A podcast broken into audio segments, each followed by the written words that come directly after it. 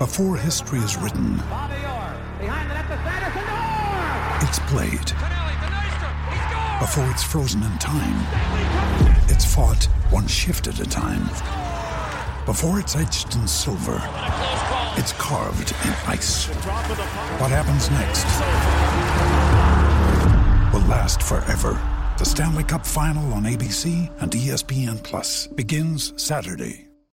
When you need mealtime inspiration, it's worth shopping Kroger, where you'll find over 30,000 mouthwatering choices that excite your inner foodie. And no matter what tasty choice you make, you'll enjoy our everyday low prices, plus extra ways to save, like digital coupons worth over $600 each week. You can also save up to $1 off per gallon at the pump with fuel points. More savings and more inspiring flavors make shopping Kroger worth it every time. Kroger, fresh for everyone. Fuel restrictions apply.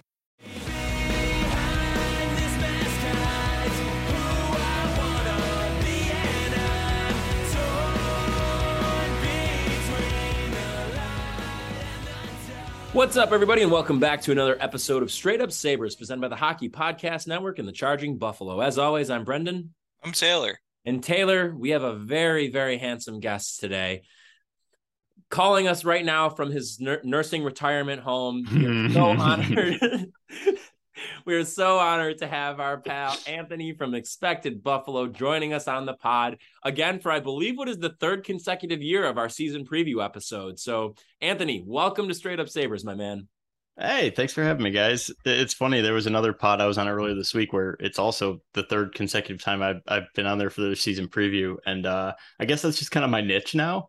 Um, I'm the, I'm the fight the season podcast. Yeah, yeah. Um, but no, it's exciting. I'm I'm I'm stoked for hockey season to be getting kicked off here, and I'm most excited to be kicking it off with you guys. Oh, too flattering, my friend. Well, let's just jump right into it. So, everybody, we talked about it last episode. Those of you who've been listeners to the podcast for the past couple of years know how this works. We are going to start off talking a little bit about just the big news of the day for one, but then we're going to get into our general Sabres season preview. And then we are going to close this episode as we have the past couple of years where we give our divisional predictions. And just as has been the case for the past two years, we are all going to be very, very correct. Nobody go back and listen to the episodes from the last two years. Trust me, take my word for it. We all got them 100% right, no questions asked. Sound good? Mm-hmm. All right. Ready? Let's get right into this then. Don Granato, multi year extension. We've seen what he's been able to do for the youth of this team, coming from his background at, of course, the U.S. National Development Program, and then, of course, being a uh, an assistant coach for Ralph Krueger, and then now then taking over as interim head coach, and then being hired full time. And last year, we really saw how he was able to turn around the really the careers of guys like Dahlin and Skinner, for example, and Tage for that matter as well, really maximizing their potential. So do you think that this deal was warranted to be made right now as he still has two years left on his contract? Or do you think that maybe they jumped the gun a little bit? Are you happy about it? Generally speaking, Anth, what are your thoughts? Yeah, I think the the the kind of overarching theme over the last few days here, even if you include, you know, last week with the Adams extension, is just kind of votes of confidence, right? Um, it seems like the organization is just trying to say, you know, give these guys maybe a semblance of job security, right? Um, heading into a year where we brought it up on our podcast last night, which was ill timed considering all the news today, but um Chad and I brought it up where it's going to be interesting to see how Granato does in a year where maybe not playoff expectations, but it's his first year with expectations, right? In general. Um, so uh, I guess from a interpersonal standpoint, giving him that vote of confidence could be seen as a good thing. Like, hey, listen, we believe in you. We're going to give you the tools to succeed, and we're going to lock you down just to show you that we're, we're invested in this. So, um, I don't mind it. It's not like it counts against the salary cap or anything if it doesn't work out. So, um, you know, I, I, think the people who get bent out of shape about extending front office and coaching staff people is, is a little odd to me. Uh, but yeah, cool. Let, let's roll. Um, they're confident in this core. They're confident in this leadership group. So let's do it. Taylor, what do you make of it? Yeah, I, I think it, I think people like, uh, I agree with that. And I would, I would add to that the people sometimes are like, oh my God, why would you do that? Why would you not wait until, I don't know, someone has more experience, you're more sure of them. You, you heard the same things with the Adams extension last month, but I think in this case, it's it's just the the the downside is way less. The downside to not giving Adams or Granato a vote of confidence. Well, I mean, Adams, that's a whole different story. With a GM that thinks they're GMing for their job is that's that's a dangerous scenario. Granato, That's how Mikko Koskinen becomes a thing. Yeah, exactly. Uh, but someone like Granato, you know, you want him to be confident and know that you're confident in him and that you're all building towards something. I'm not really sure when his contract was up or whatever, what kind of money he was getting, but all things considered, probably not great considering both of those guys, Granato and Adams, got hired in the real uh, efficiency economic era or whatever for the Sabres. They, they were not shelling out a lot of cash a couple years ago. So the downside to not doing it is is that he could leave. The downside to doing it is like nothing. Well, you fire a guy and you have to pay him to not coach. Been there. That's been every coach that the Pegulas have hired. It'll be fine if that's the case. And the same thing for Adams, frankly. So I'm 100% in on giving the extension. And I think basically since he's taken over, uh, the vibes have been uh, turned around dramatically. And that's not just some uh, ethereal thing. It's like him listening to guys, him understanding guys, him helping mold guys into the right roles. And on a young team, this is still going to be a young team for years to come. And he's a guy that specialized in young guys. He's only really ever coached young guys. So I'm I'm happy with it. But obviously that that news was quickly overshadowed today uh, because the Sabres gave a very interesting contract to Mattias Samuelsson, uh, who, despite only playing 54 games, being pretty impressive in the games he has played, uh, they gave him a seven-year, $30 million contract. So really interesting move in a lot of ways. So what do you make of that, Anthony? Yeah, I'm gonna do my best not to kind of talk in a circle here because I I do I have like three different trains of thought on this. Um, primarily, right, and and Kevin uh, NT Writer eight two five on Twitter, who, who's a good friend of mine. Um, he brought up a really interesting comparison, and he says that teams in baseball, like the Braves and and the Rays, have been doing this kind of theory on contract extension for for some time now basically yep. taking guys with smaller samples who their analytics their data gives them every indication that this player is going to develop into something great and they give them long-term lucrative extensions that ultimately have it, they're gambles of course any contract extension is but um their gambles with what they feel is a higher rate of return, right? a, a higher propensity for that extension to be a successful one. Um, so I, I, like it. I like that it's it's completely different than uh, we anything we've seen the Sabres do, maybe ever in in terms of how they handle contracts. Um, so I'm interested to see how it plays out. I like the player a lot, which is good news, right? They didn't extend a guy who who I wasn't high on, and that you know I'm I'm kind of I'd be lamenting having to watch him for seven more years because uh, I, I, do believe he is a mm, he's he's got a great chance to be a long term top pairing guy beside Dahlin, and and those guys make more than 4.2 million a year. So um, if it works out the way they see it working out, and you know, if you go off the small set of, of data you have from last year, he and Dahlin had great underlyings together. So if they can continue that and, and that becomes your top pairing for the next seven years plus, oh my God, like massive win giving that guy just over two or four mil rather. Um, on the flip side, I do I do understand um, a little bit of the apprehension like you said it's a 54 game sample eh, but but uh, and it's something that a lot of most i would say nearly all nhl teams don't really do right now. Um so so it's it's a very new kind of theory on contracts right? Which the Sabres are going to be a little bit of a guinea pig uh, for the rest of the league to see does this work out right. And and there are very few teams, maybe only five or six, with a more robust analytics department than Buffalo has right now. Um, so it's it's a big uh, vote of confidence in, in the numbers guys who are probably in Adam's ear saying, "Hey, capitalize on this now, get your value, buy these UFA years off of him, right?" And and avoid kind of a I'm trying to think of a good example. Maybe Jeff Petry is a good example, right? Where um, his third contract got really expensive uh, for Montreal, and then they ended up buying post prime years, whereas Samuelsson's contract's going to expire when he's 29. That's right around when defensemen start to kind of most defensemen start to kind of hit an aging curve. Um, so in theory, yeah, it's it's a good gamble, I think. Um, And then uh, the other thing people have to consider, and, and it's it, it is easy to forget this because we've been in a flat cap situation for a few years now with COVID.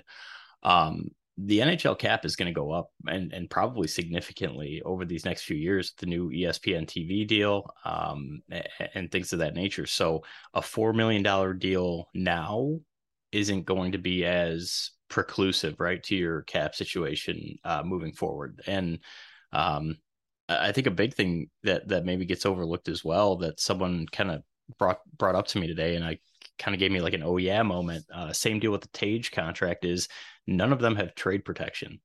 So it's not like you're going to be dealing with NMCs or NTCs at any point during these deals either. So so you have very movable contracts, right? Um, as well. So uh, I don't see much of a downside because again, if he if he flounders out, like okay, like it's four million against a cap that's likely by the by the time that deal matures, right? It's to be you might be over ninety million dollar cap. So like, is it really that big of a deal? A uh, guy claiming less than five percent of your cap space because at that point he's good. You have your a top pairing defenseman at a five percent of your cap space rate, which is unbelievable value. So, um, yeah, it's calculated risk, and I think it's a well calculated one. Yeah, I think it's the, that also the good point on the uh the no trade no move clause mm-hmm. thing. That's that was that was Cannibal King on Twitter. I want to give him his due credit that brought that up to me. Ah, Cannibal King, cool. Mm-hmm. All right, so I think what I wanted to compare it to, like cross sport comparison, I think the Braves and Rays are a really good example. The mm-hmm. Braves, like literally two months ago, uh, extended Austin Riley, who's not doesn't have that much experience. Mm-hmm. Um, and isn't I don't think it's going to be a UFA for a couple years or wasn't gonna. Now he's definitely not gonna because they gave him like seven years, two hundred million. So that's the other kind of thing. Baseball numbers are way different than than hockey ones, but you can look at that and be like, oh my god, the guy's played like not even two full seasons yet. Like, what are you doing? On the other hand, it seems like this is a guy who in a few years is going to be worth if he were let's say he were a UFA in two years and he was uh, basically doing the same thing that he's been doing these past two years, he would get probably easily 300 million plus on the open market. They probably saved 100 million dollars by doing it. There's always a risk, obviously, mm-hmm. but I mean, it's it's that kind of move. And the other thing with what you said about the salary cap, yeah, the that's basically locked into place. I mean, TV deal money, it's yep. it's not something that there's a lot of uh, movement on either side. Like they're getting that money, and because of that, the salary cap has to go up. It basically puts them in the position that the NBA was in around 2014, 2015, where the cap's not going up yet, but it's gonna, which it did in 2016 for the NBA. So you can start preparing for that. And there's there's a confluence of circumstances that led to this, but Steph Curry ended up being the best bargain in the world. He was getting paid 11 million a year. Part of that was because he really took off after he signed the contract.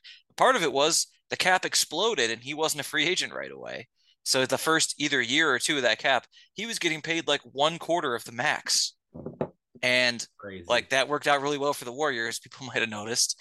So I think those are those are considerations you, have to make in this situation. And again, like you, you mentioned the downside, there's not that much of a downside. I don't think there's I, I just really don't foresee him being like terrible or really bad. The real downside is he's either injured, which that's always a downside. What are you gonna do? Or he is who he is right now. And if it, if that's the case, then you're paying a guy, like you said, less than 5% of your cap, and he's a second or even if he's a third pairing guy, it's like, how bad is that really compared to mm-hmm. the potential upside the Sabres have here? I think the other thing, too, to keep in mind also with this with Samuelsson is while there is a short sample size, and I do understand the concerns with that, you got to look at the quality of competition that he was going up against, too. I mean, he's getting tough minutes, and that's something that Granato has shown across all of the young guys is that he's not afraid to give them those tough minutes. He's not going to shelter you just because you're young. He wants you to throw you to the Wolves. And so, yes, in his in the sample size that we have from him playing last year, sure, maybe his numbers weren't his underlyings weren't like jumping off the page at you, but that's a guy in his rookie year being able to keep his head above water, playing against some of the toughest competition that they could be going up against night after night, and showing that he could at least be competent in that. And you have to think that he's just going to keep getting better and keep getting to understand the game more, the flow of the game, the speed of the game. And so you know, I, I, think that's really important. Then the other point I will make too about the cap hit is that the Sabres were able to trade Rasmus Ristolainen, and he was making over $5 million. and Good they got a first round pick back for him. Not to say that they would get something similar with Samuelsson, but like that's the point is that you can move that kind of money. Like it's not like we're we're breaking the bank here. And you guys brought up Tage before too. I think even with the cap going up, the same could be said about Tage also. Like if in three years from now or four years, whatever it is that maybe in a best case scenario, Tage is our second line center and we're competing in the playoffs and you're paying him what like seven and a half a year. That's pretty good money for a second line center who's going to be able to pot 35 goals for you year after year. Mhm. So I, I think the the moral of it is just the and it's something that I know Taylor and I have talked about. I know you and Chad talk about it too. Like banking on these guys to play and play up to the level of these contracts is absolutely the move than being reactionary and having to overpay them after the fact. Right. And I think uh, to kind of build on that point, right, I think Sabres fans are a little bit jaded and, and rightfully so, uh, in the sense that um, not being sold, right, totally on this regime is fair, right? It's not like they've made the playoffs yet. It's not like they've done anything miraculous, though they did pretty thoroughly rebuild the farm system um, in, in short time. But um, I can understand the thought of like, yeah, okay, what if we have to rebuild again in two to three years? Because we're used to that, right? Every two to three years we rebuild again, right? And now you've got these long term contracts that would maybe preclude you from doing so to a degree, right? I, I think the Sabres need to exit that kind of uh, philosophy of thought. Um, you know, that, that we need to hedge our bets in case this doesn't work. Cause I think that's what they had been doing for, for some time. Um, and then it wasn't working and you know your your full teardown happens regardless so if you're going to invest in this if you're going to commit to this uh process here you kind of gotta you, you can't you can't remain with the status quo in that regard so um they're being bold and, it, and it's and they're doing it you know they're not just doing it with chutzpah. They're not doing it with just you know to be the, for the sake of being bold. They're doing it because they've got the data to back it up. And that's that's what we've wanted them to have for some time right? Um, you know, two- yeah, I mean, you went from two years ago having a one man analytics department in Jason Nightingale to now having five to six guys who, oh my God, you know, I, I think truly between, you know, Dominic, um, uh, Sam Ventura, right, and and all the guys they brought in, you probably have three of the top five analytics minds in hockey in the organization right now. I think that's that's a fair assessment. So, um, really exciting stuff and and you know it's it's a big test because you still have a, a, really healthy proportion of Sabres fans and hockey fans in general who aren't sold on analytics so Mm-hmm. this is this is a big gamble on that right to to kind of win those fans over like look we invested in this data we invested in, in these you know these number guys here's the end result like you may not love it right this second because it's long-term contracts that look risky to you but hopefully when they come to fruition you you you've won some people over, right? So it'll be interesting to see how it works out. One thing I wanted to put out there that I was actually thinking about the other day. What do you guys feel is the likeliness of a scenario coming along maybe in like a year or two maybe we'll just call like a couple of years maybe two to three years whatever maybe even more i don't know that they're at a point where maybe somebody's calling sam ventura about a gm job or an assistant GM job. And then do we see Kevyn Adams get promoted to like that team president role and then you move Ventura up to GM?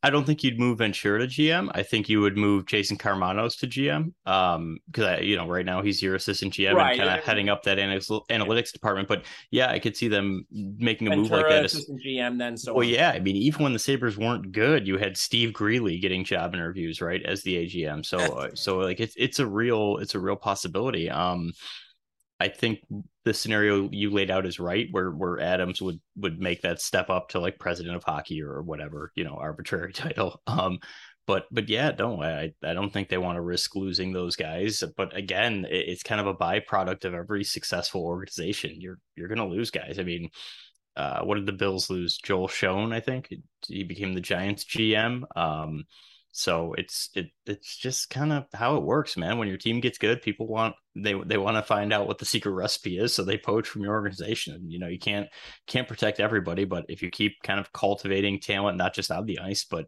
but in your analytics department, in your front office, then shouldn't be a problem.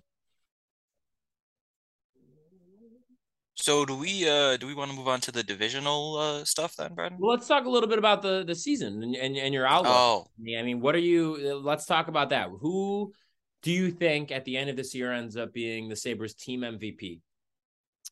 Are you asking me or Taylor? Sorry. You first. Me first. Okay.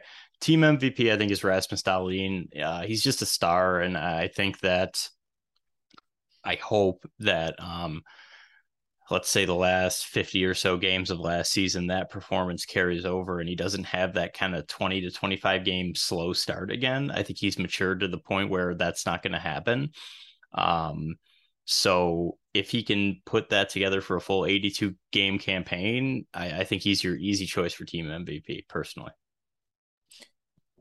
Taylor. yeah, I have to agree with that. I think. I think honestly, he was pretty close last year, even with Tage having 38 goals.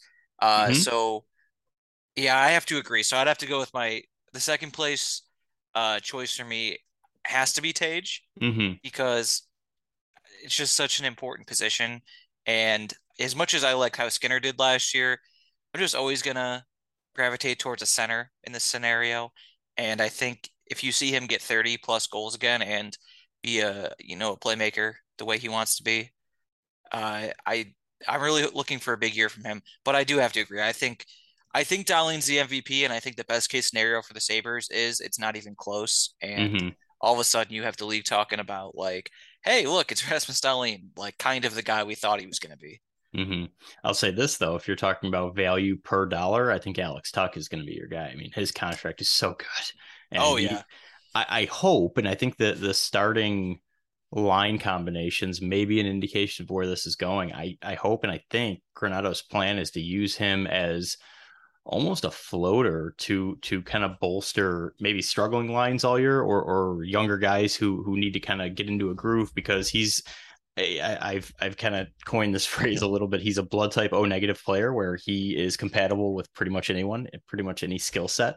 Um, and he just tend he just has a propensity to elevate um, the you know on ice expected results um, for all of his line mates just historically and and last year as well. So uh, he's starting the year with Casey Mittelstadt and Jack Quinn, which I think is fantastic for those two young guys, especially Mittelstadt, who this is probably his last chance to show he should garner consideration for being part of this future core. Um, so I think if you want to go value per dollar, like in terms of not just on ice performance, but what you're paying for, I think Alex Tuch belongs in that conversation for sure. So while we're talking, well, yeah, I agree, and I also will say too, um, Dahlin also my team MVP choice this year. So again, the three of us will be right about everything. as we always say. Um, but I do want to talk about the young guys here a little bit because I think we're in a really, really interesting spot where, to varying degrees, there's a lot riding on this year for some of these young guys. So you look at Mittelstadt, for example. Mittelstadt's probably the most extreme, where it's like this guy is literally playing for a spot on this team in the future. If he does not turn into the guy that we saw at the end of the year two years ago and who we saw for spurts down the stretch last year as well, and even exceeding that, there's a pretty much like a guaranteed chance he's not going to be here. Mm-hmm. Dylan Cozens, in a very different way, this is a very pivotal year for him where he is being expected to really step into this bigger, you know, like shut down role, we'll call it. Not necessarily shut down in the sense of like the um, Tough matchups as well. yeah, the tough Yeah. matchup Mhm. role. Exactly. And on top of that, too, that we need to see some production too. I think that there definitely needs to be a jump in production from him. And it's going to be like, okay, is this is this guy, you know, like ready to step in and maybe be like a legitimate second line center now? On top of that, then again, to another completely different degree, you have guys like Quinn and Peterka who are just getting their first real extended taste of NHL action, who are going to be able to prove you know how they can hack it from the gate as, as rookies. Obviously they're not like Mittelstadt where they're at the point of needing to you know feel as though their their jobs are on the line or like Cozens where they need to step into a role right now but very pivotal for the long-term success of this team among the forward groups. So i'm just kind of wondering anth and, and taylor you know who among those kind of younger guys storylines do you think are you most interested in for one but also do you think is most pivotal pivotal to the long-term success of the team I think the guy I'm most interested in sheerly because, and we saw an uptick in his underlying numbers as the year went on, but overall, his analytics were brutal is Peyton Krebs. Um, he is the young guy who, aside from Mittelstadt, who is, is like you like we've kind of alluded to here, uh, we think on the precipice of maybe not being part of the conversation for the forward, you know, for this group moving forward. Um, I, I don't think Peyton Krebs' situation is quite as dire. I don't think his leash is quite as short, um, obviously, but I, I likened him on our podcast uh, to Jokiharju of of last year, where um, it, it was never like, hey, you know, we might have to trade this guy if he doesn't play well, but it was a, a pivotal year for his development. And Jokiharju fell absolutely flat last season. So I think in terms of development for trajectory, um, he's the guy more than Cozens because I, I think I I like Cozens a lot more. Point production, the point production thing, it's just a result of him being picked ahead of Trevor Zegras, and he'll live with that forever, unfortunately. Um, you know, when that guy's doing highlight reel stuff, people are going to always say, "Well, we need more from our guy." It's like, well, he's he's doing a lot of good stuff already, but oh, of um, course, not to discredit, obviously. No, what... and I don't think you were. I, I, by the way, I wasn't a shot at you. I think a lot of people just undervalue Cozens in general because they look at the guy doing the Michigan in Anaheim. It's like cool. Sure. Their their underlyings are basically the same, but um, Cozens regard... can one up him by inventing the tennis style goal. Yes, I'm not sure what that is yet, but you know that's kind of on him to figure so it out. So not not on the forehand, the the the the tap in in the air. He's got to do a backhand tap in. Mm, okay, yeah, there you go. Yeah. Um, or just over his head, but that's not legal. Um, call it the serve. Uh, we've we've gotten completely off the rails, but uh, yeah, but th- that guy for me, who I'm going to be most interested in from a developmental standpoint, is definitely Krebs, uh, because he has I think the widest range of outcomes, and he's a guy who he was a key piece of that Eichel deal, right? So so you want to see him succeed. You want, you know, I mean, obviously they they thought they think he will. Um, otherwise they wouldn't have kind of insisted on him as the prospect coming back because there were other prospects in that Vegas system who they could have honed in on. Um, so that that's definitely my choice for for low key dude you should be watching who who does have something to prove this year. I think the interesting thing with Krebs too is that we're gonna find out also is is he a center or is he a winger because he could play both. I mean, I think that they probably traded for him with the intent of him wanting to be a center, but as we've seen, Granato has switched. There's been, I mean, last year for one, but even throughout the preseason, there were points where he's lining up at center, other times where he's lining up on the wing. Of course, he's going to start the year on the wing. Um, so I think it's I, am with you that I, he is definitely up the list for me, and I can't believe I didn't bring him up in my my intro to that question there. But uh, yeah, I mean it's pivotal. You know, like is that going to be? You know, is he uh is he a middle six guy or is he a top six guy? Mm.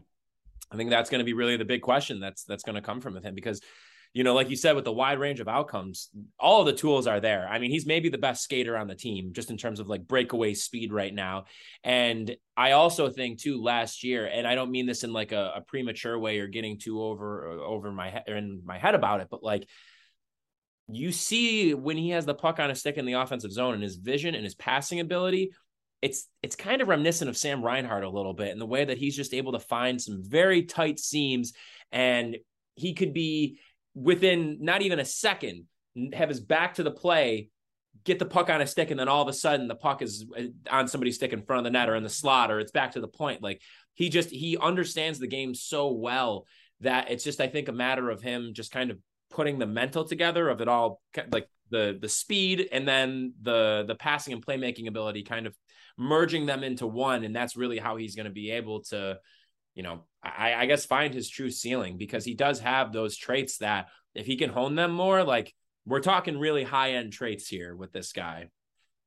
Multiple. You know, like like you said, I mean the the skating and the passing, he has those elite baseline traits that that you know he he could be an uh, he's got upside as a playmaker. I mean, you know, he's never going to be a, a 30 to 40 goal guy, but he can be an, an outstanding playmaker. But I think the one thing I said at the end of last season about him that that I think would do him the most good and it's funny because people think analytics guys don't care about this, but we do. He need he need to put on strength. Um, his his um lack of a proclivity for contact, I guess, w- was concerning last year, right? Because mm-hmm. um, if he didn't have open ice, he struggled. And as soon as opposing defenses started kind of pressing him and, and, forcing the issue when the puck was on his stick, you saw those really elite, incredible threaded passes and and you know that that kind of playmaking ability go to the wayside a bit and he struggled. Um, and then he got caught by surprise, you know, by that physicality so many times where his back check was then affected. He he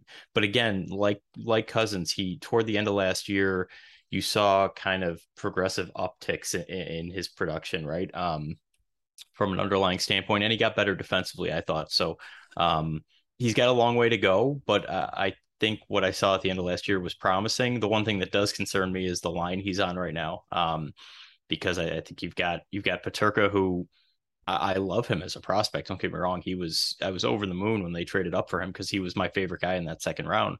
Um, I don't think he should have made the starting 12 over Hinostroza. I don't think he showed enough in, in preseason. Um, but uh, you've got you've got a guy who is not awesome defensively. He's fine at it, but I think his biggest critique from the Rochester fans I talked to last year was that yeah, he scores a lot and he's he's really dynamic offensively, but um, he struggles on the back check, right? So the question you got to ask now is Dylan Cozens good enough uh, from a two way standpoint to kind of make up for two guys, two wingers who maybe aren't so good in that regard? Um, mm. I think you're asking a lot of Cousins in that in that role, and I think you're maybe setting Krebs up for some disappointment, maybe early. Um, but again, line combinations are so fluid; it could be different by by this weekend. So I'm not going to read too much into it, but um, that line will be the one I watched the closest, I think, to start the year. Totally. Taylor, who do you got for your young guy that you're really you think is most pivotal to uh, you know, their own development and the success of the team? Yeah, so none of us have said really Jack Quinn as an answer yet. Um, but I'm not gonna either. so I'm gonna take this as an assumption that we all think Jack Quinn's gonna be pretty good. Uh, I'm gonna go with Peterka because I think he's uh it's really interesting. Like like you said, Anthony, I don't think people are really expecting him to make the the 12 uh the top 12 top 12 this year the starting lineup basically mm-hmm. i don't think people are expecting him to be in the opening night lineup uh even though you know last year he had a really good training camp and some people kind of talked about him i don't know making the roster last year even though that wasn't really feasible and i think there were some points last season where people thought that even the offseason and the fact that they brought in you know Hinostroza and Sheahan made people not think that was going to be the case, and now it is the case. I'm I'm honestly kind of surprised too. Uh, but that's not really what I'm that why I'm interested in him. I'm a little bit interested in why he's up because I don't. I think the consensus is he had a perfectly fine but not overly impressive training camp and preseason. So what I'm really interested in is what kind of rookie year is he going to have? Like, is he going to have a year that's the equivalent of like, let's say, like Krebs last year, which should be somewhat disappointing, but maybe not. Is he going to show some skill but be overwhelmed? Uh, is he going to get to play with some of the you know the young fellas he played with in Rochester last year? The any potential chemistry with those guys? And what if he just looks kind of bad? Like that'd be it, not that'd be a long term concern. It would just I think have a lot of people thinking, well, why didn't you just start him in Rochester? You have all you have a billion other guys you could play. Mm-hmm. So I'm I guess what I'm really interested in is why is he up? What is uh what do Granato and Adams see in him that's gonna uh have uh, caused them to have him start the season uh, up here in the starting lineup. Definitely something to wonder, and it's going to be even more interesting once Riley Sheahan comes back from injury because you have Bjork and uh, and and Vinny right now as your extra forwards, so someone's going to have to give there. And on top of that, too, I mean, maybe that this is their plan that Peterka ends up going back down if he's not able to hack it, because I think we were all admittedly a little bit surprised that Asplund is playing fourth line center right now too. And I think that Asplund kind of has that ability in a in a different way, but kind of similar to Tuch, where if there is a line that maybe there is that imbalance when it comes to your, you know, defensive prowess there, you stick him on that line and it's like, boom, we got our guy there. You know, and I think that he's somebody who can absolutely come in handy. And he showed last year he has the versatility to play throughout the lineup. And on top of that, one of the things that Taylor and I have been discussing a lot lately, and you could tell that Asplund has tried to place an emphasis on in the offseason, we saw it at the World Championships too, is I think what is going to determine Asplund's true ceiling is just how much of the offensive game can come along as well. Obviously, defense is his bread and butter. Don't get me wrong. Like the guy got Selke votes last year, for Christ's sake. Like, of course, like that is what he is great at. But I just mean in terms of like his overall like long term value. Like if he can add a little bit of a scoring touch where like if he's playing in the top nine and he can get you a like I don't know like 35 ish points 40 points, like that's I'm gonna take that for my best defensive forward, like all day, like every day of the week. And I should say best defensive forward who's like not like a top line guy. I mean, obviously, like somebody that's like that jackknife that's maybe playing mostly like third line. You could flex him to the second if need be. But like if Asplund can become that kind of guy where there is a little bit of a scoring touch there too, in addition to the dominant defensive game, oh my God, like this that that is just another key piece to the puzzle that's going to be here and is going to be essential to this team when they're trying to compete in the playoffs. Yeah, Taylor, you go because I'm actually pulling up a stat right now on Asplund, and I, I want to get it right. Um, I don't I don't want to miss. Okay, so I got it. Uh, okay. So so if you want to, and I agree with everything you said, Brendan. I mean, hundred percent agree. Um, if you want an example of of the kind of if you're analytics inclined, um, the kind of impact he has, Rasmus Asplund with Victor Olofsson, right? And the sample size with Olofsson and the sample size Olofsson spent without Asplund last year are pretty much the same. They're very they're very comparable time on ice numbers, right? With Asplund, Victor Olofsson's expected goal rate was 52.12%, which is very good. Yeah. Without Asplund, 41.5%. An 11% oh. delta. okay. So if you want to think wow. about it, and, and I, I I wanted to have that ready because as soon as you said he can serve in that kind of Tuch role where we're not the same type of player, but yeah. he can elevate his line mates.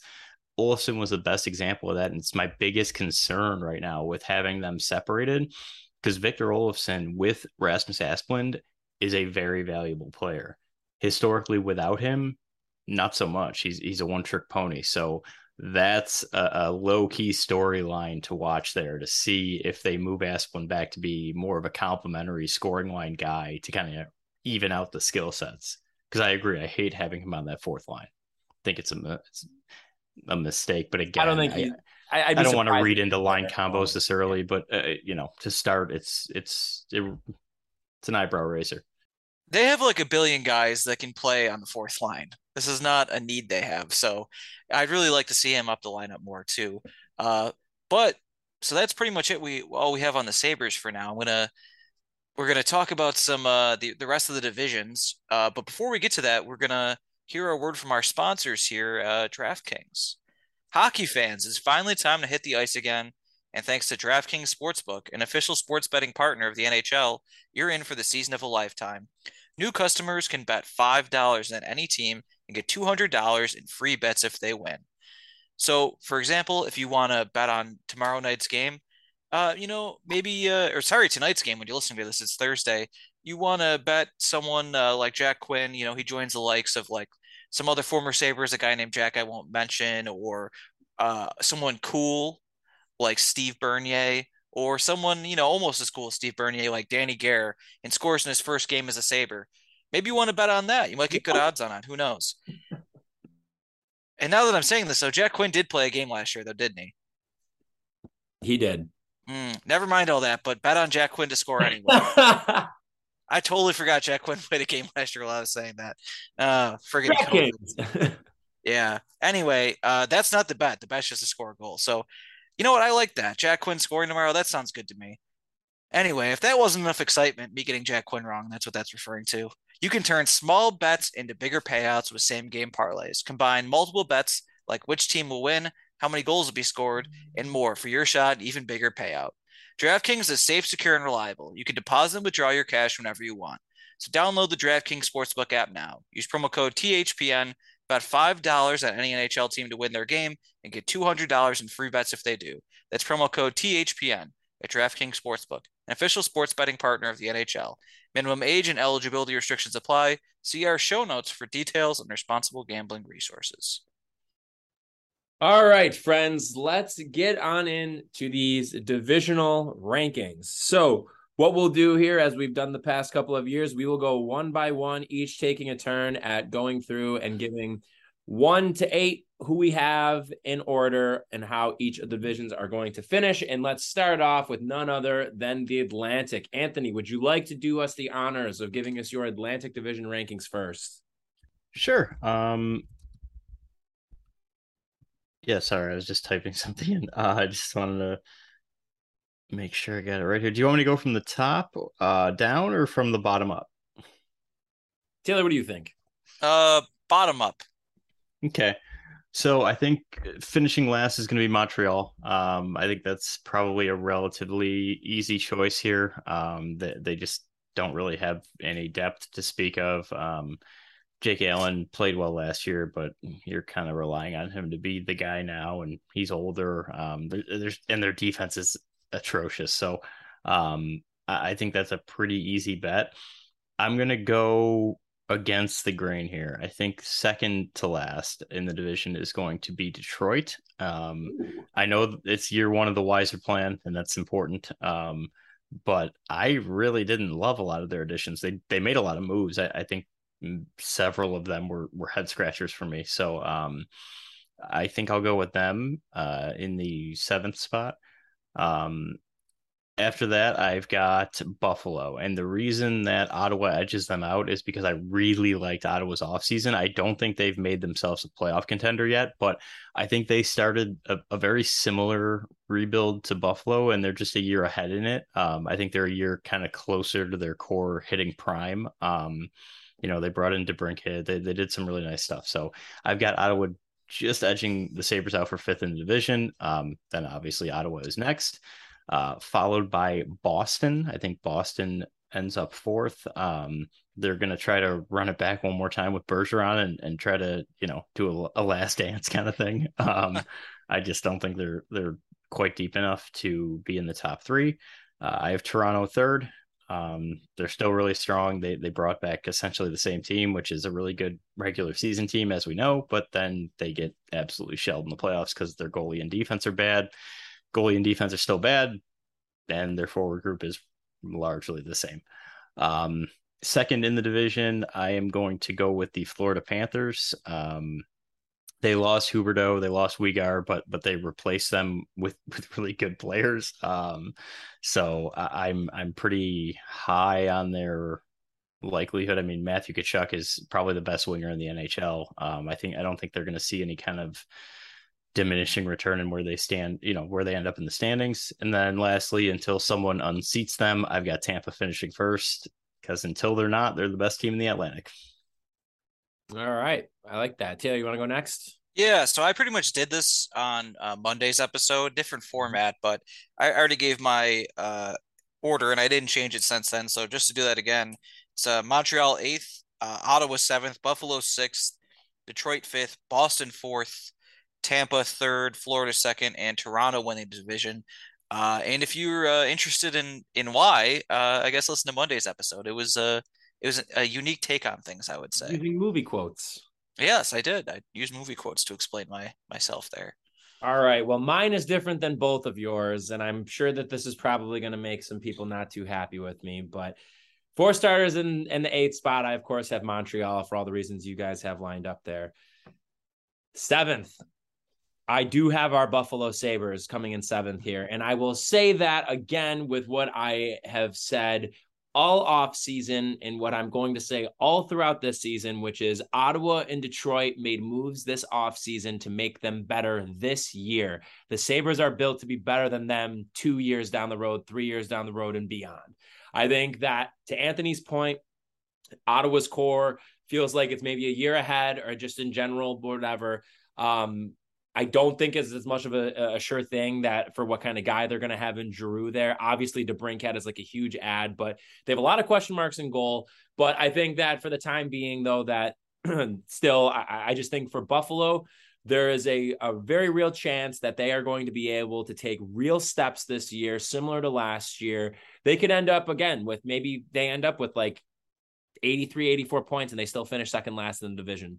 And I think that would still, you know, be a success for them. I think that we could still see key development from some of the young guys who we need to see, continued growth from guys like Tage, Skinner still still stays solid. Um, Tuch, you know, all those guys. But I just think that there's a lot of question marks in goal right now. We don't know what Eric Comrie is going to be. He was great as a backup last year, but that was his first opportunity at getting an extended look as being a backup. We don't know what's going. I mean, Craig Anderson, like he is very old, and there's a good chance he's going to get hurt at some point. We're probably going to end up seeing UPL. We don't know what kind of guy we're going to get there. So I think that there's just some real question marks in goal. I think I'm not necessarily and I'm saying all this now, like I'm very optimistic for this year, but there's just these are just my concerns. I have some real concerns about who is going to be playing with Owen Power because I do not want 82 games of Owen Power dragging Henri Jokiharju's lifeless body around on the ice. I think that was maybe even more so than in goal. The Sabres move that they needed to make that they didn't make this year for getting somebody established to play with him because this is exactly what they did with Dahlin, and it was a mistake then, and it's a mistake now. You need to go out and get a guy who is a quality player who's going to be able to support power and not just be somebody that power again has to drag around on the ice, somebody that's going to make power better. And so I do think that there's some concerns there. You know, I like the Lyubushkin signing, and I think that him and Bryson together is is going to end up being a pretty nice third pair, and is going to ultimately be really good for Bryson. Um, but yeah, and I think that also there's just a lot of a lot of question marks up front too. You know, like I do think that we're going to see growth with guys, but like we're hedging our bets right now with Casey Mittelstadt being able to, you know, take a step this year because he has Tuch next to him and, and Quinn next to him, and it's the most talent that they've had in this top nine in a bit but in terms of like the depth within it. But I just think that you're relying on Quinn to come in and maybe produce right away when we've seen from him that it may it usually takes him a little bit of time to adjust the level that he's playing at when he gets to a new level.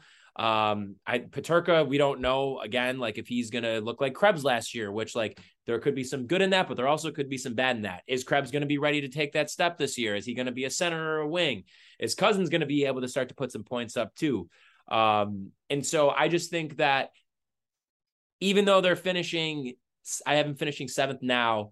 I will go as far to say they finish seventh now, but they finish fourth and make the playoffs next year. So, with that being said, though, I will move on. Next, then at the sixth spot, I have Ottawa. Again, for the reasons I mentioned, I don't have them up more though because I think that goaltending is a huge question mark, and them hedging their bets on Cam Talbot whenever he gets healthy is risky. Anton Forsberg, Forsberg looked good for them last year, but again, like, is he going to be able to replicate that? Like, I think he had a 918 save percentage. Is he going to be able to do that again? And I also think they have some question marks on their blue line too. Uh, until a time comes when you know a guy like Sanderson is really able to step into his own and, and give them a little bit more depth there. Third, or uh, excuse me, not third, Jesus. Uh, fifth, I have Detroit. Uh, again, similar to Ottawa, where I think they made moves this year that are going to help them be better now, but aren't really going to be conducive to the long term. I, I, don't get the David Perron signing, even though I'm a, a big Perron fan. It just felt like he made way, it made way more sense for him to go to a contender where he could fill in and be a, a you know second line or middle six winger and contribute there. Um, but you know, he's going to contribute for them. You have to think Seider is going to keep looking good. They have Lucas Raymond. They have a lot of good youth in the system. And the key thing with them, too, that I think is going to be very important is Dylan Larkin is in a contract year this year. And he looked real good with Lucas Raymond last year. So you put a contract year here, and then again, his, you know, revitalization or growth, whatever you want to call it, with Lucas Raymond next to him, along with some more of that young depth that they have in that forward group. I think that Detroit, again, like they'll probably end up finishing not much, but a little bit ahead of Ottawa. Four spot, I have Boston. Then we we all differ here again. Taylor, I am with you. I have Tampa coming in third in the division this year.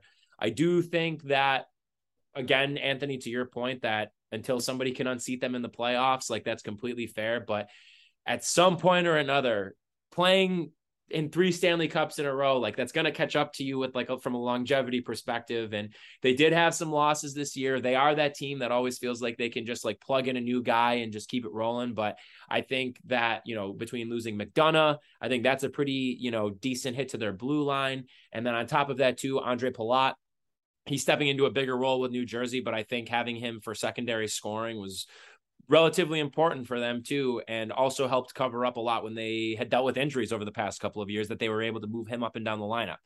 Um, second, would also like to note that they have finished third two years in a row. This is just kind of their regular regular well, yeah. spot these days.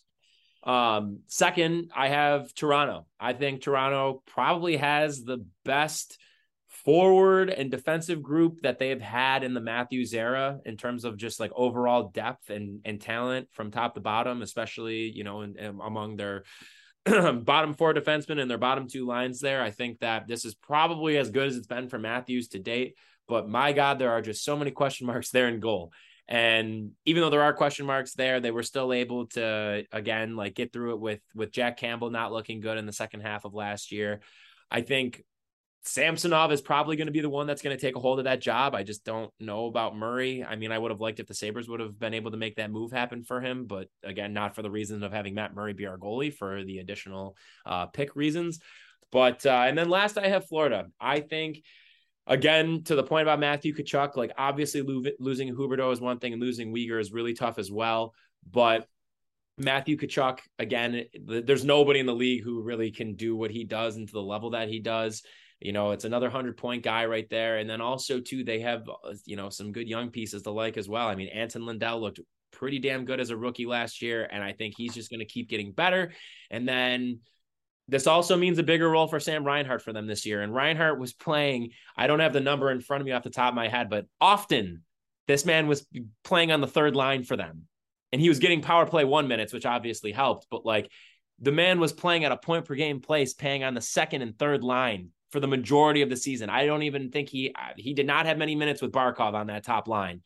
And he's playing on the wing too. So I still think that Florida is going to be a force to be reckoned with here. And especially if Spencer Knight is able to step up and, and really put it together there and, and take this step and show that he could be, you know, like a, a guy to like fully split the workload with Bobrovsky. So I got Florida at the top of mine there. Let's move on now to the Metro. Taylor, you want to go first? Sure. Uh, I think last place here is pretty easy. Philadelphia seems to be and everything but their coaching hire, they seem to be almost tanking. Like they're really interested in Bedard. I don't know why in that case they brought in Tortorella, but they finished last year terribly. By finished, I mean like the last 55 games of the season. And they've just really been in a free fall since since COVID, really. Maybe that's what, what got them. It's been a tough like two and a half years for them, and they definitely seem like they're interested in rebuilding. I mean, trading Claude Giroux seems like the final nail in that coffin. So for the first time that I really remember in my life, they, they're probably going to go uh, under an extensive rebuild.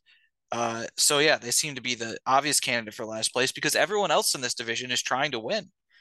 Um, and that's why I have to have a pretty good team in seventh place in the New York Islanders, uh, who had a down year last year. They did resign Barzal, which is good for them, but I think what really made them the three previous years to last year was their identity as a team, and that I think was partially formed by Barry Trotz, and he's not there anymore. And I don't know. I don't know what you're going to get out of Lane Lambert. I don't know what that's going to be like. So I don't really trust a team that can't score. I do like their goaltending, so I think they do have a good shot of being better than this, but I couldn't decide who to really put seventh. And then sixth, I have Columbus. Uh, Columbus, I really thought about putting seventh. I really like, you know, signing Gaudreau. That's awesome. That's an incredible signing. Uh, they should immediately be more exciting. Would be pretty worried about their goaltending still. Uh, I like their prospect pool overall. Like that, they've had some some high picks the last couple years, and they have some exciting guys coming up. They're probably not ready to win just yet, but yeah, that's. I don't really trust either of the guys that they uh, potentially could have in net this year. And then uh, fifth, I'll have. Uh, this is going to be this is uh the, my hottest take I think I have in here. The New York Rangers fifth. Wow. Um, I, I love it. I think Shesterkin was incredible last year. He didn't have to play a ton of games.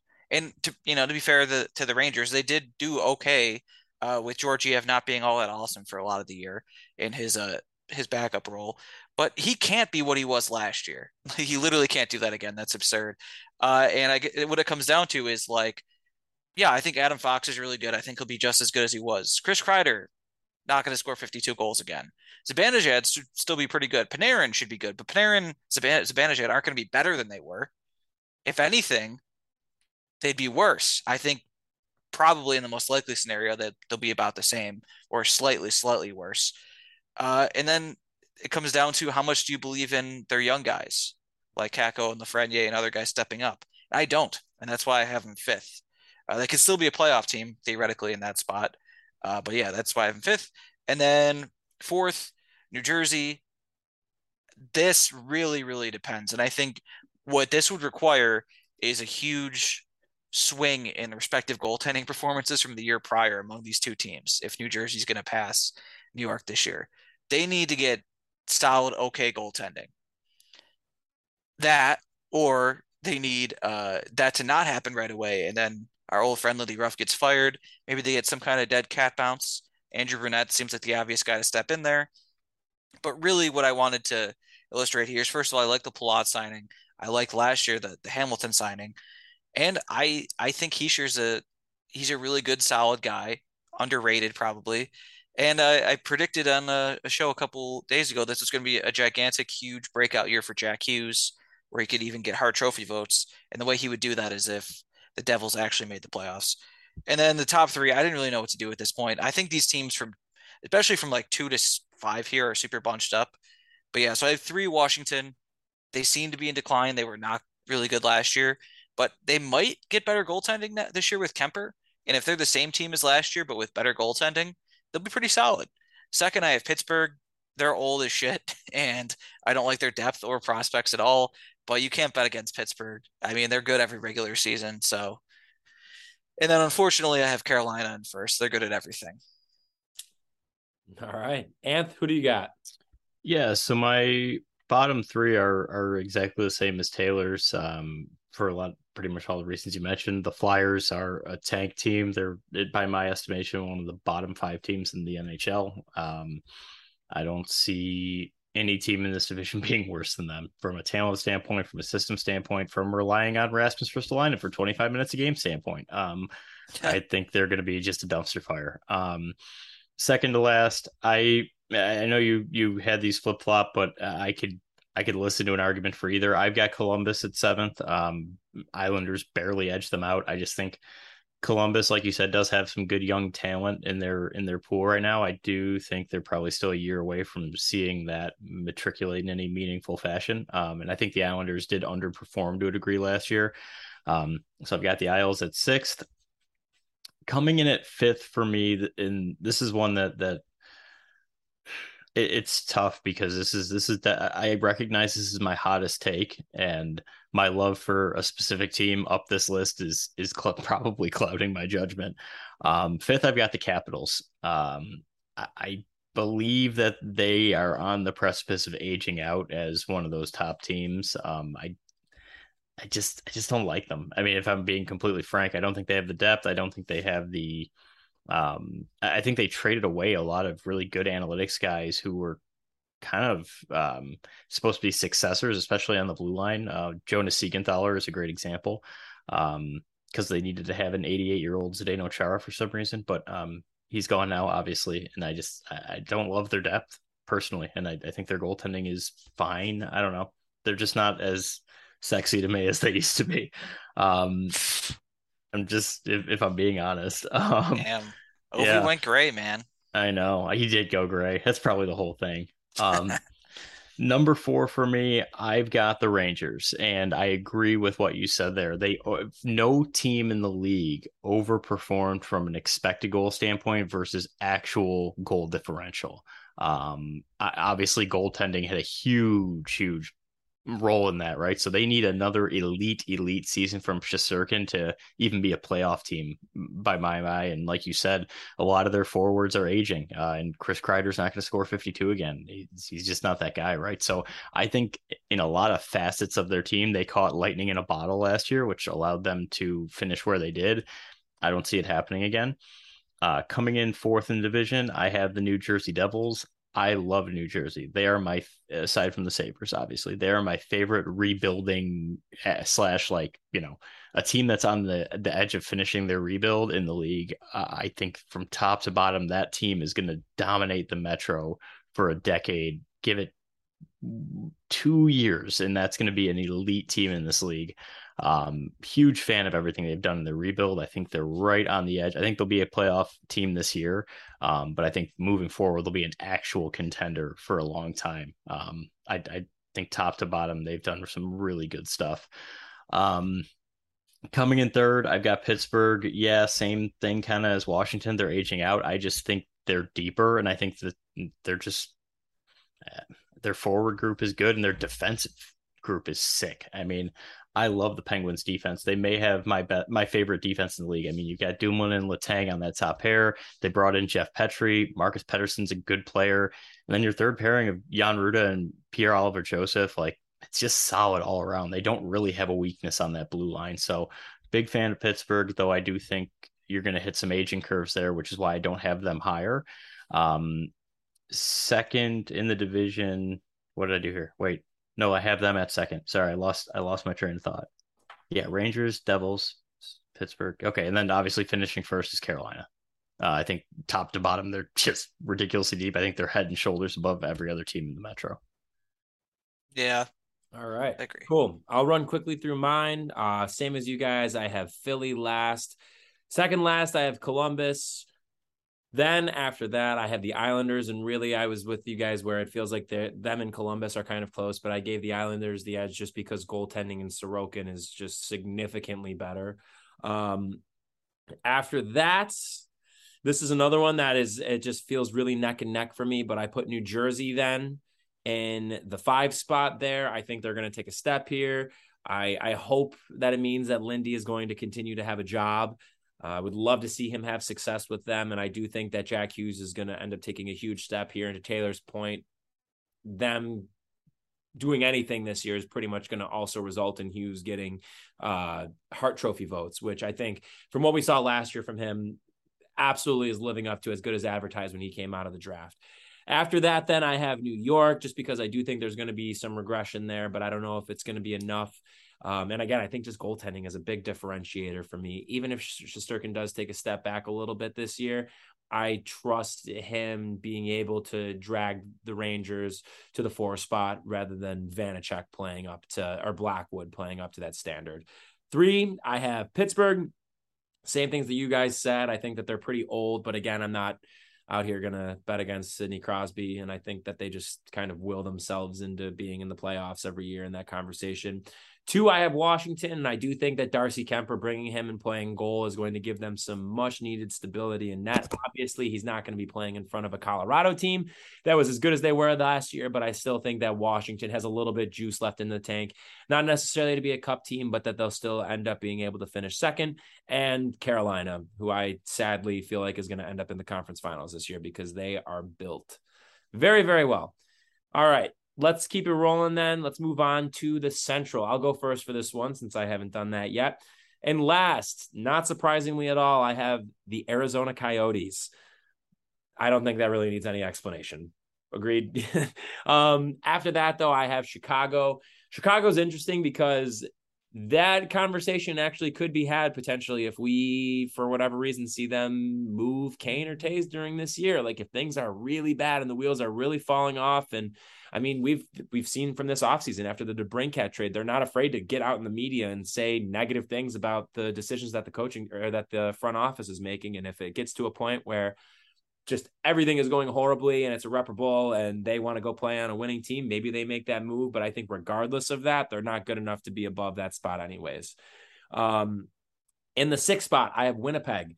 So interesting one here. I mean, it, it, just feels like Winnipeg is just in the midst of a lot of turmoil right now. They do have some good young pieces, namely like Cole Perfetti, obviously, um, being maybe at the top of that list. Of course, they made the move for PLD last year in exchange for Laine, and he really had a nice little bounce back year for them.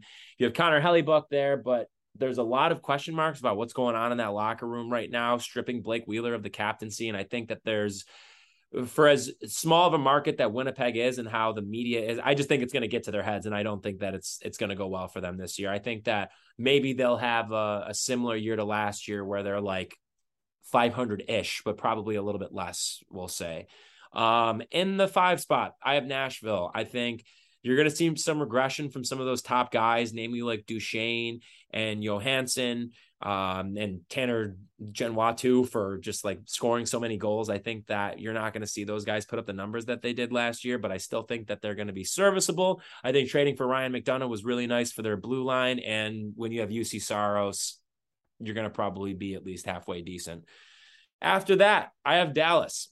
I think that Dallas even though they're coming in fourth, I think will be a playoff team this year. I think that if Oettinger is able to build off of his year last year, and on top of that, maybe even more importantly, that just absolutely dominating performance that he had in the playoffs last year that it's going to really take them far on top of that i think the that you know they have a mix between youth and veteran presence on that team that is going to be conducive for what is the biggest change for that team, which is having Pete DeBoer as the coach. I think that Dallas makes way more sense for the kind of style that DeBoer is as a coach uh, as compared to Vegas. And I think you're going to continue to see young guys like Robertson and Heiskanen take steps, and you're still going to get some quality contributions out of Pavelski. Maybe Seguin can turn things around and, and be a little bit better this year as well. So I'm going to put them at fourth. At third, I have St. Louis. Um, they didn't really do a whole lot to improve their blue line, which I think is maybe the biggest, you know, glaring issue that was facing them this year, aside from like goaltending, obviously, because you're really hedging your bets on Binnington being able to be a guy for, you know, the the whole the the whole course of the season here, and you don't have the backup of Husso of Husso there to kind of save you and you know let one of the hot hands take it and run with it. So you really got to rely on Binnington here.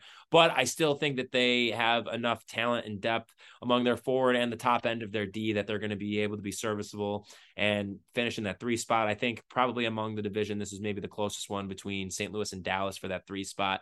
In the two spot, Minnesota, I'm going to go with. I am with Taylor in that I'm high on Minnesota this year. I think they're going to be really solid. I think they have a lot of good young players who are going to continue to step into uh, these prominent roles. You have Kirill Kaprizov, who is going to be up there for the Rocket Richard year after year now, as we've seen. He's going to, you know, maybe he chases after 50 goals this year.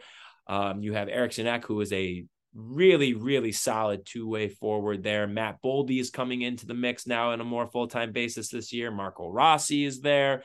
Uh, you know, your blue line isn't in too bad of shape either between Spurgeon and, and Dumba and Brodin, and then Calen Addison, too. Speaking of young guys who I think have a real opportunity to step into a prominent role, especially with Addison getting some power play minutes this year. So I do like Minnesota a lot. And then in first, even though they took some hits in the offseason and lost a few key contributors, I am still going with Colorado to win the Central. Not exactly breaking news by any means, but I just think between the top line that you have there with Landeskog, MacKinnon, and Rantanen, and then the ability to also move that those guys around a little bit, combined with the fact that you have a guy who I think is going to end up in the top three in Hart voting this year, if not winning it, in Cale Makar, who I think is going to chase 100 points this year. Beyond that, and their D, Bowen Byram, I think, is really going to step up. He looked really good down the stretch for them last year and into the playoffs. You're going to have a healthy Sam Girard back now, too, which is really big for them. You have Devon Toews on that blue line. I mean, their top four, they're, they're honestly, their top set, like their whole defensive core is just really rock solid. You have a lot of question marks there in goal with Georgiev, but we saw Kuemper really thrive with them last year. Of course, Kuemper was all right with Arizona, and it just seemed like he needed to get out of there to show what he could do. But it seemed like he was kind of playing above what we really thought of him. Prior to that, you had Philip Grubauer there, and he looked great. And then he goes to Seattle, and what happens? He doesn't look very good. So I think just you know, you can't just put anybody in that there, but I think Georgiev has shown enough that the team in front of him is going to be good enough that they're going to be able to just outscore teams on a night to night basis. So, Anth, want to go through your Central Division? Yeah, unfortunately, it's going to be a little boring because it's extremely similar to yours. Um, I, I got the Coyotes finishing last. Um, obviously, I think they're demonstrably the worst team in the league. Um, Chicago finishing second to last. I think only Philadelphia edges them out for second worst team in the league. Um, so they're they're significantly behind everybody else in this division, where I, I feel the middle is kind of tight. Um, I also have Winnipeg in sixth. Um, a lot of the reasons you mentioned, uh, there seems to be some turmoil in that room. Uh, I, I, think uh, outside of their their kind of top end uh, in the forward group, their depth doesn't impress me at all. Um, and, and Hellebuyck, great goalie, but again, how much can you expect him to to really do there with with kind of just a, a void of talent elsewhere? Um, in what am I at here? I keep losing track of this. Fifth, fifth. I have the Nashville Predators as well. Um, I like Nashville. I could see them ending up top three. Honestly, um, I just think that the rest of this division, you know, from from five up, is just so tight. Um, it, was tough because I had St. Louis here initially, but I, I went with Nashville just because I like St. Louis's core just a little better. I think their forward group is a little more ta- deep, a little deeper, I should say, maybe not more talented. Um, but St. Louis kind of gets an asterisk. You need Jordan Binnington to be what he was at the end of last season, not the beginning. If if not, then they could fall all the way to sixth behind Winnipeg. Um, I will put St. Louis in fourth. However, I, I, do think that their depth will carry them. Uh, I, I, think I don't think Binnington's as good as he was to finish the year or as bad as he was to start it. I think he's probably somewhere in the middle. And I think that likely gets you to that fourth spot in the Central. Um, I've got Dallas at third. Um, again, a lot of the reasons you listed, they were able to retain Jason Robertson, which is huge. If they would have done that, again, you're talking about a free fall because that is easily their best player, um, one of the top three to five wingers in the NHL. Uh, so, so that's good news for them. Um, and they always tend to kind of exceed expectations year over year. So, um, I'll give them the third spot.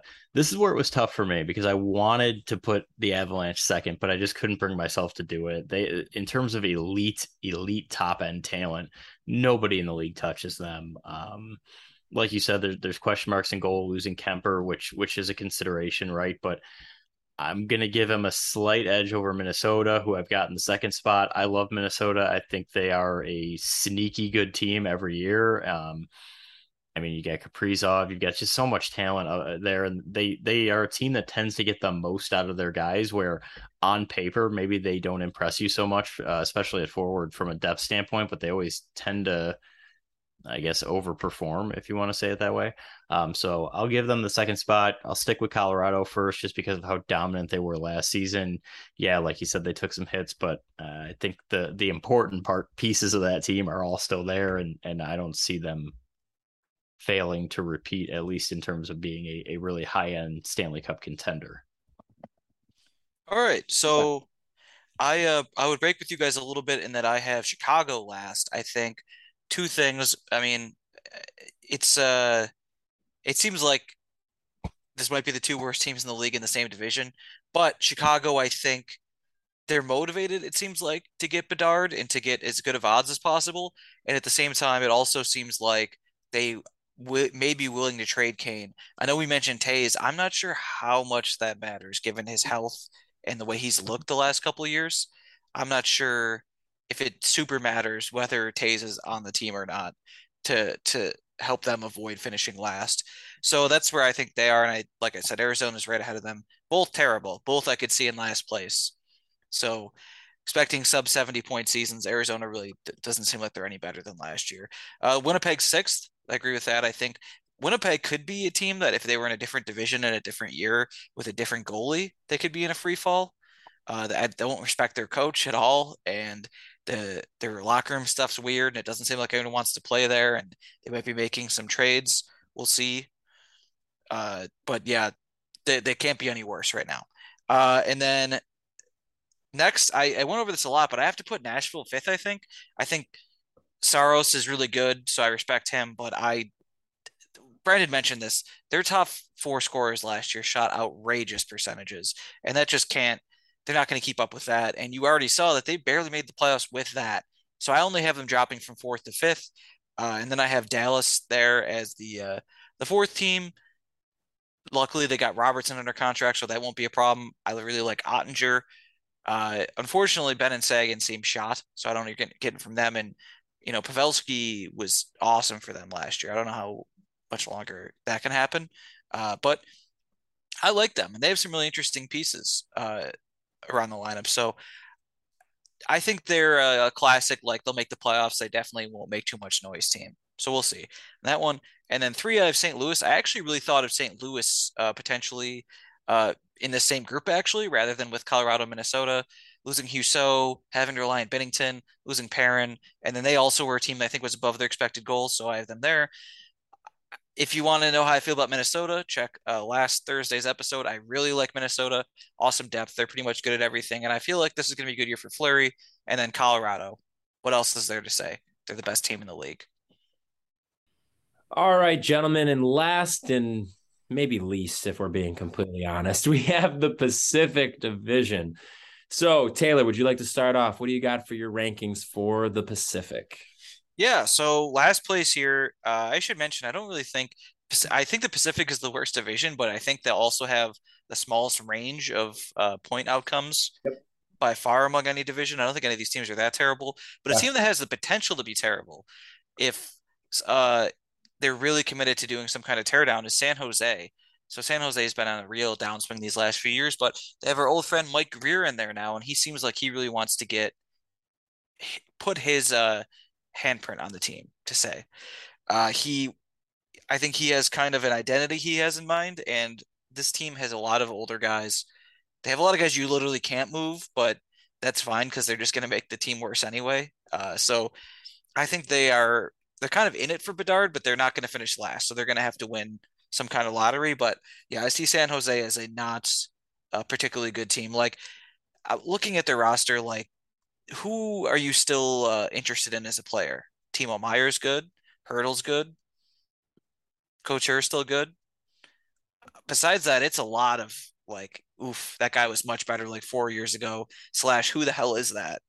Um, Marc-Edouard Vlasic's a good example. I think he went from being like a huge bargain to being terrible and an awful contract. Uh, unfortunately, Erik Karlsson, not what he used to be. Uh, so a lot of uh, a lot of guys here, uh, not good. It's not a good look, and I think they they'll be.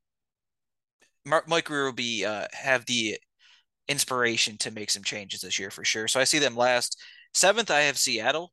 I think Seattle will be better than they were last year. I mean, they couldn't be worse, but it really, I really wanted to say they could have gone up to like almost like playoff caliber type team, just outside the playoff picture. But just like, how do you trust Philip Grubauer after a season like that? I can't do it. Uh, and I, I look at them and uh, they they've definitely got better. It's going to be really interesting to see them play with uh, Beniers and Wright, and then also have Burakovsky now. But they were real, and I'm not. Who did they? Was it Yanni Gourde last year that missed basically the entire year? So they'll be a better. They'll be better at scoring, no doubt. And I think this jumping up to seventh uh, will be a, a big. They'll, they'll have it'll represent a big uh, increase in points or a sizable increase in points, but I super don't trust their goaltending, and I won't trust it until I see Philip Grubauer look better than like late stage Carter Hutton. Um, so That's then just above, yeah, just above them, I have Anaheim, who's an interesting spot. They they had a really good start to last year, but I definitely didn't seem sustainable, and especially what Troy Terry was doing. Uh, but they they have like look, we've mentioned the young guys before, Zegras and Drysdale kind of headline that group. They sold at the deadline last year, which is good for the future. Not necessarily for the right now, which is fine. Uh, they might have lost those guys anyway, but I think they're they're an intriguing team, and I, I see them as not a playoff team, but it'll be an interesting season in Anaheim. Like their fans should be excited. Fifth, I have Vancouver. Uh, I think they are basically right right on the the the money. Like they could be right there uh, in the playoffs. I I definitely see that as a possibility because I really like Bruce Boudreau. He's really good at his job. Uh, he's someone that I, I trust a lot as a coach, ba- basically in the regular season more than almost any coach.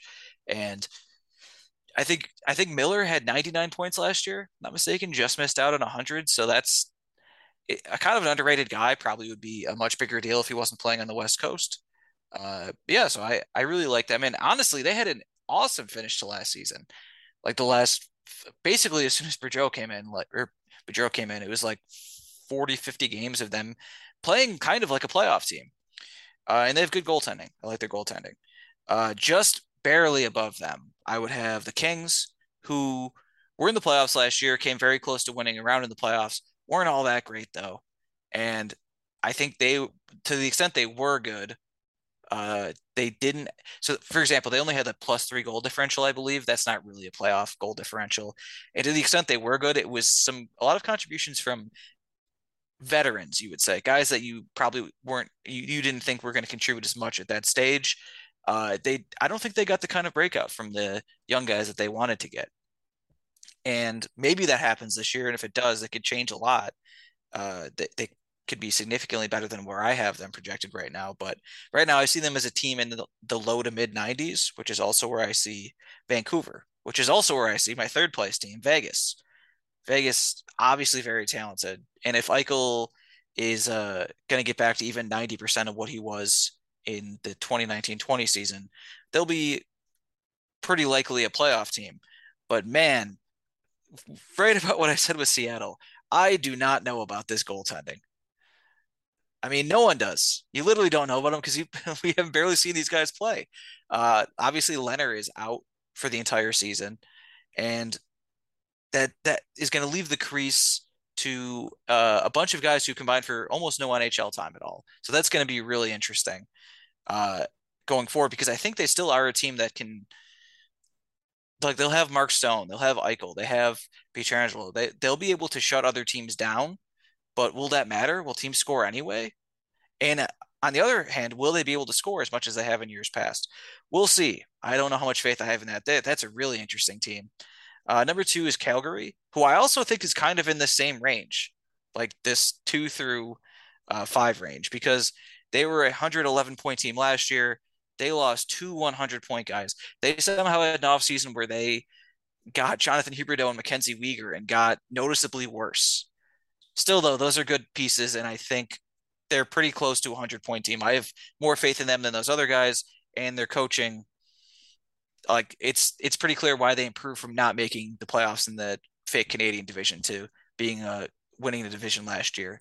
They have good coaching, uh, and then that that means that yes, my process of elimination, I have to have the Edmonton Oilers winning the division. I don't uh, particularly like that, and they still don't have good depth. Uh, but their goaltending is more reliable than it was or has been in years past, I guess. And uh, they have the two best offensive players in the world. They might, I don't know, you could say eh, they'd have the best player in the world and also one of the 10 best with him. And then Evander Kane was incredible with them last year, even though I'm not super thrilled about that. This isn't the strongest division winner, but someone's got to win this division. All right. Anthony, what do you got? So I think this speaks to how kind of tight this division is um, because I have a very, very different set of rankings, which is a good thing. Um, makes it more fun. So I do agree with you. The Sharks finished last. Um, if Mike Grier's intention wasn't to semi tank the season, then I'm really concerned about his talent assessment abilities because I think I disliked literally every player they added, which if you're trying to be bad, well, mission accomplished. Um, I don't think they added a single good player, a positive impact player from an analytics standpoint. Um, so I think they're going to be real bad, uh, personally. And uh, honestly, they they it sucks because they can't fully tank because of how immovable that Karlsson and Vlasic deals are and how long they last. They both go on for like four more years after this. So they're in a really tough spot. I don't envy Mike Grier's position there. That's going to be a tough rebuild. Um, second to last, I have the Anaheim Ducks. Um, I just don't think they're deep enough. I mean, Zegras is exciting. Um, you know, Gibson for it's so funny in terms of reputation versus performance. I think he's the most overrated goaltender in the NHL. I, I don't think he's bad necessarily. I just he, he gets brought up in those like hot, top end goalie conversations, and I can't really wrap my head around why. Uh, from base stats to analytics, he's had three super mediocre years in a row now. Um, so I'm I'm not really keen on on much about that team at all. Um, coming in, what is the sixth? Uh, I've got the Seattle Kraken. I think Seattle, like you said, is one of those teams who could surprise. They could finish higher theoretically, um, because the the middle and really top uh, even of this division is so tight. Um, like you said, Gourde is healthy. Uh, they added Burakovsky. They've got the two young dynamic guys, and, and honestly, with them both being rookies, it kind of pushed them down to six for me because as much as I think Beniers and Wright are going to be an awesome one-two punch down the middle for them for a long, long time, I don't see them making a huge impact right off the bat. You know what I mean? Uh, in their rookie seasons, so uh, I'm going to leave them at six for now. Uh, in fifth, I have the Los Angeles Kings. Um, uh, like you said, they squeaked into the playoffs last year. Um, I think they will again. Maybe they could in that fifth spot. They'll they'll be in the conversation. Um, it's tough for me because they have they have a lot of young players I, I really like. You know, Byfield, I'm a huge fan of his. Um, they got good they got decent goaltending pretty good goaltending last year which which helped them um, i'm curious to see if that can repeat um, they've got a solid defense but still you know i don't know their their mix of youth and age kind of is tough you know what i mean like their young guys really excite me but the guys who are still kind of around from their former core. I think last year you saw them kind of start to hit that age curve pretty hard, and I don't see that getting better for them. Um, so I'm going to give the Canucks the slight edge, who I'm going to get put in fourth. Um, from an analytics standpoint, it's funny. I I almost feel like a, a, knot in my stomach because Micah McCurdy, who is one of my favorite analytics guys out there, he's extremely talented and he's got Vancouver finishing first in this division in his in his projections. And so dropping them all the way to fourth, uh, fourth rather gave me a little bit of heartburn because I don't like to to to go against him that that's strictly because he he typically is very accurate. Um, but I just I don't know. I don't think they have the depth. Um, personally. I like Thatcher Demko, but he's I think if they're going to be a top three team in this division, he's going to have to be really, really good. Um, which he could be. Goalies are weird and stupid, and I hate them. Speaking of goalies, uh, the oh, I'm sorry, I goofed this up. I goofed this up. I did.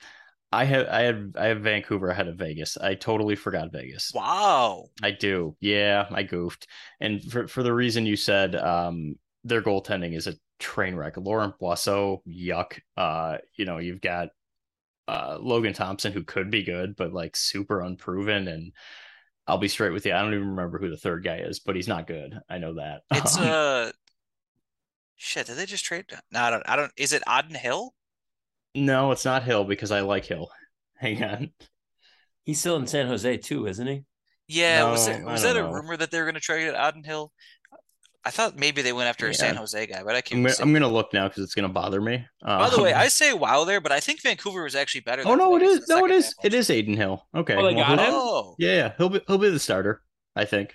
I maybe. think Thompson is at least for now. Thompson started the yeah. opening game for them. Did he? Okay. Hmm. I still don't like him. Uh, I still like Vancouver a lot more. Fair. Um, so uh, they, I'm pretty sure Vancouver was better in the second half last year than Vegas. And That's really, correct. all Vegas is getting well, they're getting Stone and Eichel, I guess. Yeah, and it's the Bruce Boudreau factor, uh, honestly, yeah. for me. Um, I, I, I loves winning divisions. He's an elite coach. Um, so and and the other thing with Vegas, they're in a weird spot where, like you said, Stone, Eichel, like yeah, great players. Uh, they lost Pacioretty out of necessity for for salary cap reasons, who I still think, despite his age, is very good the rest of their core is either uninspiring or super old. Like I don't think a 36 year old Phil Kessel is going to make a difference for them, um, uh, honestly. And and you know, like you said, Pietrangelo. But after that, like their defense is is it's good. It's good. And I think they're a good team who's going to get absolutely crushed by bad goaltending. So, uh, for that reason, I've got them. I think that makes it fifth. Um, Canucks then for the reasons I already described for fourth. I just goofed up my order here a little bit. Um, in third, I've got the LA. No, what did I do here? No, I think you have you have LA fifth, Vegas fourth, Canucks third. That sound that's right. I've totally as soon as I botched that order, I I I put this completely out of whack here, and I closed my Excel sheet because I thought I could do this off memory, but apparently not. Um, anyway, after just completely botching it, yes, Canucks third. In second, I have the Edmonton Oilers, um, but I think they're neck and neck. It's going to be the Battle of Alberta here um, for the top of this division. Like you said, the Flames did take significant hits with, with you know losing Gaudreau and Tkachuk, but uh, you know adding Weegar and Huberdeau went a pretty good way toward kind of resolving that problem for them. I don't think they'll be as good, but I do think they're good enough to win the division. And like you said, the Oilers, they have two of the top five forwards in the NHL. I mean, that's a big deal. After that, though, their depth is really concerning. Um, so we'll see. They're going to need to get good goaltending from goalies who are kind of mediocre. Um, I, I think their their their top end skill carries them to that second spot, but I have a really hard time even in this division putting them at the top just because I, I think the Flames just have a little bit more depth and they're just overall a more impressive group. And I, I like Markstrom a lot in goal. So I'll stick with the Flames to to win that division. So to recap here for everyone I confused by botching this completely from top to bottom: Flames, Oilers, Canucks, King, Golden Knights, Kings, Kraken, sh- Ducks, Sharks. Goddamn, that was painful. Nice. All right. Well, mine to is be fair, it is 11 p.m. and I'm old. Doing great. Uh, well, mine is pretty similar to Anthony's actually. So last, I also have San Jose. Obviously, for the reasons I mentioned, they'll be a bottom five team. I have Anaheim then in the second last spot. John Klingberg is not going to be on this team the second half of the year, and he was their big offseason acquisition. He's going to get traded. He came on a one year deal. It just feels like, you know, he'll try and get his value up a little bit, and Anaheim will move him and end up getting picks or young player or whatever. But I don't feel very inspired by them or their depth, even though I think that they have some good young pieces there. Six, I have Seattle. Um, agree with everything that you guys said there when it comes to Beniers and Wright eventually stepping into that really nice one-two punch role there. I I feel I feel pretty confident about having them over Anaheim for the fact that I just I don't think that Grubauer is as bad as bad as he was last year. I think we're going to see him correct that a little bit and uh, and generally speaking, I think the team will just come together. They'll have more health there with Gourde, and I think that they have some other all right depth pieces that'll help get them into that sixth spot. Fifth, I have Los Angeles.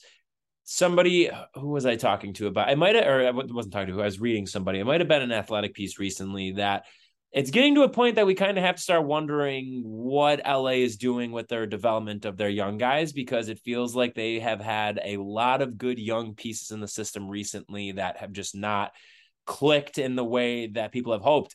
Byfield, I think, is a, an example of that, that we were maybe expecting him to have a little bit more of an immediate impact, but then also like look at the way that like Alex Turcotte has just completely mm-hmm. fallen off the map there and fallen out of favor there. You know, we'll see what Brandt Clarke is going to be able to do for them. He was a player coming out of the draft that I really liked a lot, probably the second best defenseman behind Owen Power in that draft. But I just think that LA has those question marks in goal. Like Quick is getting older. Petersen is so hot and cold um, that I just don't think that they're going to have enough to get back to the playoffs. Yeah, even a guy like Kaliyev, to your point, right? I mean, and Kaliyev too, yeah. yeah. Mm-hmm. Absolutely, yes. And well, and, and even other guys too. I mean, Gabe Vilardi is another example. He's had some injuries, but yeah. Um, same. Who was the other center that I'm uh, that I'm missing?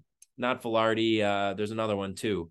Another first round center that they have. You said uh, Turcotte, and that's you know that's the one that keeps coming to my brain. Hold on, it's gonna kill me. um, it is. Uh, oh my god, who is it? You know, I'm pulling up. Here we go. I got it right here. Cap friendly. Yeah. Yeah. Who do we got? Who do we got?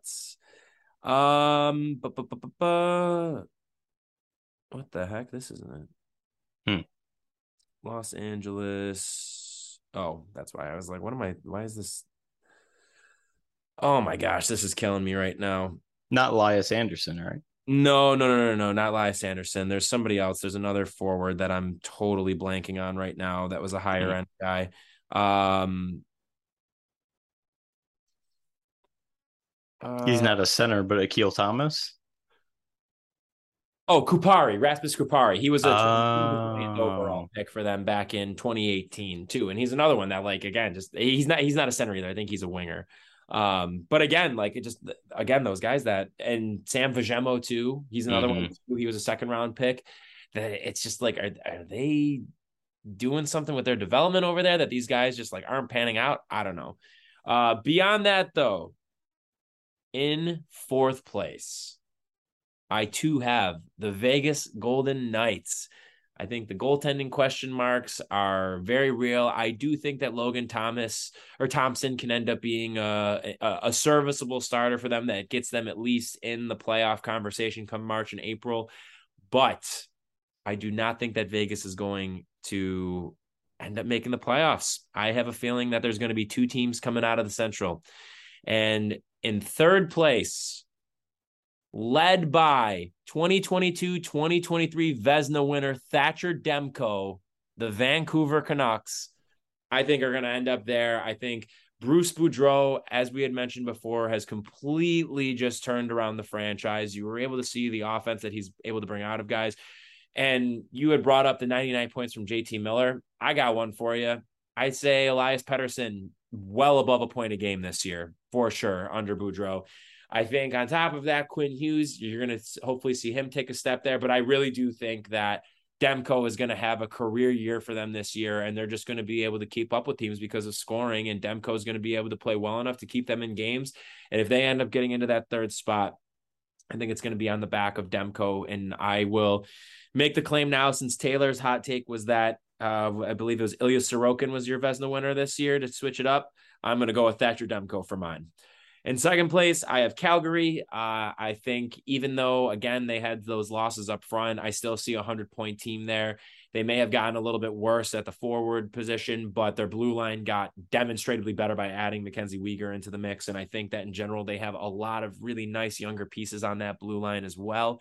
And then you have Jacob Markstrom there as well, too, who, of course, he was in the top three in uh, Vezina voting last year. I think he continues the strong play into this year and that they're going to be able to, you know, they, they've, again, lost those two forwards in uh, Tkachuk and Gaudreau, but it's not every day that you lose 200 point guys and you're able to replace them with two guys who are about to score 100 points. And Kadri last year with the great year that he had. And then on top of that, of course, uh, Huberdeau, who had scored 100 points as well.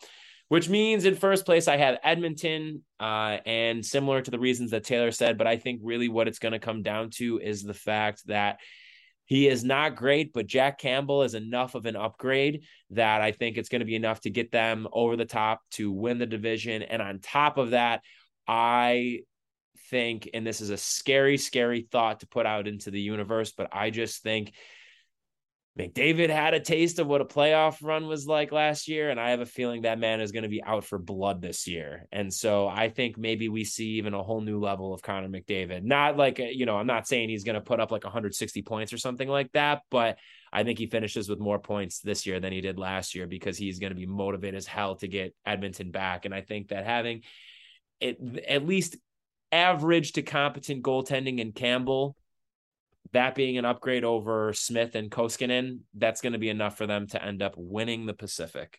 So, with that being said, everybody, that is our divisional previews there. Guys, any last thoughts that we'd like to give uh, you know, as on the league as a whole before we sign off for the day? Yes. Uh Josh Anderson scored with 19 seconds left for Montreal today to beat Toronto. Wow. You in regulation. In regulation. Love to see that. And our upstart Canucks are up to nothing on the Oilers after one. See, there you go. There you go. I don't mind Thatcher that. Demko on pace to have a goals against average of zero on the season. That'll win you a ah, Vezina. Just saying. That, Just saying. That'll win you the Vezina. All right. He only well, has to do it for what, 241 more periods? Oh, Easy. If people that be him playing the full season, but you get the idea. Yeah, no, maybe he will at this rate. Who knows? If he doesn't let up a goal, maybe they'll just keep running. Yeah, keep running. Grant yeah. Fuhr from 1992. Yeah, exactly. he still holds the record. He started 79 games that year. Love it. Yeah. No. All right. Well, let's let's uh let's get ready to sign off here then, guys. So Anthony, as we always like to end the episodes, we like to give a recommendation along with uh, our random former Sabres player. So anything you've been listening to or watching or reading or anything like that lately that you'd like to recommend to the listeners? It doesn't have to be hockey though, or no, it could be anything you want. Okay. I'm gonna stick with hockey though. So um if you want to learn, and this is not, I am not repped by this man, um, but if you want to learn more about hockey tactics, if like the deep intricacies of hockey tactic hockey tactics interest you, Ryan Stimson uh, has a book, Stick to Tape. Um, or I'm sorry, yeah, Stick to Tape, something like that. Um, Puck to Tape, something I forget the title now. Because again, it's late and I'm senile. But um, he's got a book that has been out for a few years now that that I'm getting back into. I read it when he first came out with it, and now I'm I'm getting kind of back into the weeds on it he dives like deep into hockey tactics, formations, like all this stuff that that if you're not familiar or, or want to get more kind of familiarized with the intricacies of the game, I don't think there's a better book out there. Um, so Ryan Stimson, get his book, very very good, and so that is what I'm kind of immersed in right now. Love that, Taylor. What do you got for a rec? Um, damn, do I have one? Yeah, sure. Let's watch something scary. Uh, I'm gonna re-recommend Barbarian, which I recommended like a month ago because I think it's still in theaters. So if you want to get a spooky time at theaters, it's also a good time, unpredictable time. If You want to see our good friend Justin Long, fan of the podcast, uh, oh, see Barbarian. All right, I like it. I'm going to go with an album for mine. I'm going to go with the album Virtue by The Voidz, which is Julian Casablancas, the lead singer of The Strokes, his side project. They have two albums out. Virtue is their second one. I believe it came out back in 2018. Um, there, there's some similarities to the strokes but it's a pretty out there album they really like he really goes out of his way to try and bring in like a ton of different genres within it in terms of like there's a lot of really like hardcore thrashy punk stuff but then there's also more like indie pop stuff but then also there's some like afro beats going on in the background too and so it's a, it's a bit all over the place really interesting album that kind of takes you on a ride all over the place and so i'm going to go with virtue by the Voidz Anthony, who is your random former Sabres player of the episode? Erik Rasmussen. Yes. Love that. Taylor, why not? Uh, mine is Gary Galley. Mm. I like it. All right, I'm gonna go with Philippe Boucher for mine. Mm. Wow. Throwback 93 94 Sabres. So you want to know something really funny about that? What's that? Galley and Boucher. I did a, an article two years ago where I, a, I wanted to see if it was even possible to, to make a team like this. Um, I wanted to make a team of Sabres, n- none of whom, any two random guys you picked, none of whom ever played together on the same mm. Sabres team. Uh, so it was called the no overlap team. Uh, and Galley and Boucher were both on the defense. So I thought, I think that's pretty hey. funny. Oh, yeah. that's wild. Mm-hmm. Very cool. Very cool. There you go. All right, Anthony, before we sign off, tell the people where they could find you online, what you guys have coming up at Expected Buffalo, all that good stuff. Yeah, uh, you can find me at Expected by Anth, A-N-T-H on Twitter. Um, you can find us at Expected Buffalo. Uh, we've got some really cool preview content that came out today. Myself, Chad, and Eddie all kind of did our own variations of a season preview, kind of all different, taking taking different formats, which uh, I think is fun. It, it makes it less kind of monotonous reading through it. Um, and uh, you know we got Ryan Wolf, our, our old buddy from Die by the Blade, in the fold for Expected Buffalo this year. So we're excited to see some content coming out from him. Um, so yeah, the team has doubled since the beginning of last season, where it was just me and Chad. Uh, so we're excited about that. We're hoping to keep more content rolling, and it's an exciting time to be writing about the Sabres because for the first time since Chad and I started writing for different sites, obviously like six, seven years ago, they're actually maybe going to be okay. So, um, something to look forward to.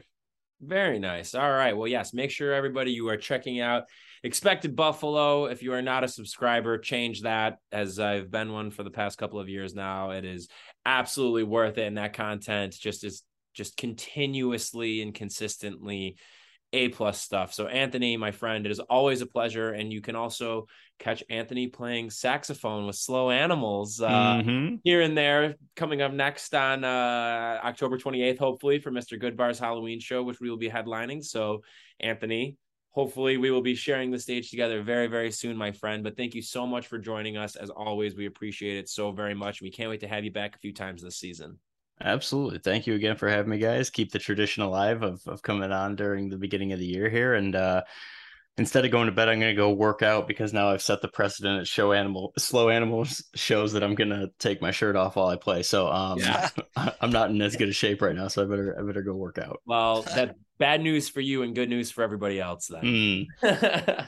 Generous uh, to say the least, but thank you. All right, everybody. Well, thanks for tuning into this episode of Straight Up Sabres, presented by the Hockey Podcast Network and the Charging Buffalo. Make sure you're checking out both the presenters of this podcast on their respective websites. Whatever streaming platform you're currently using to listen to this episode, make sure you're checking out all of our fellow shows. And also make sure you're checking them both out on social media as well, where you can also find us, Straight Up Sabres, on Facebook, Twitter, and Instagram. So make sure you're following us with the season kicking off tonight on Thursday night, as you all are listening to this. We'll be talking Sabres online. Interact with us, engage with us, tweet at us. We'd love to hear from you. We'd love to hear your thoughts on what we're putting out there.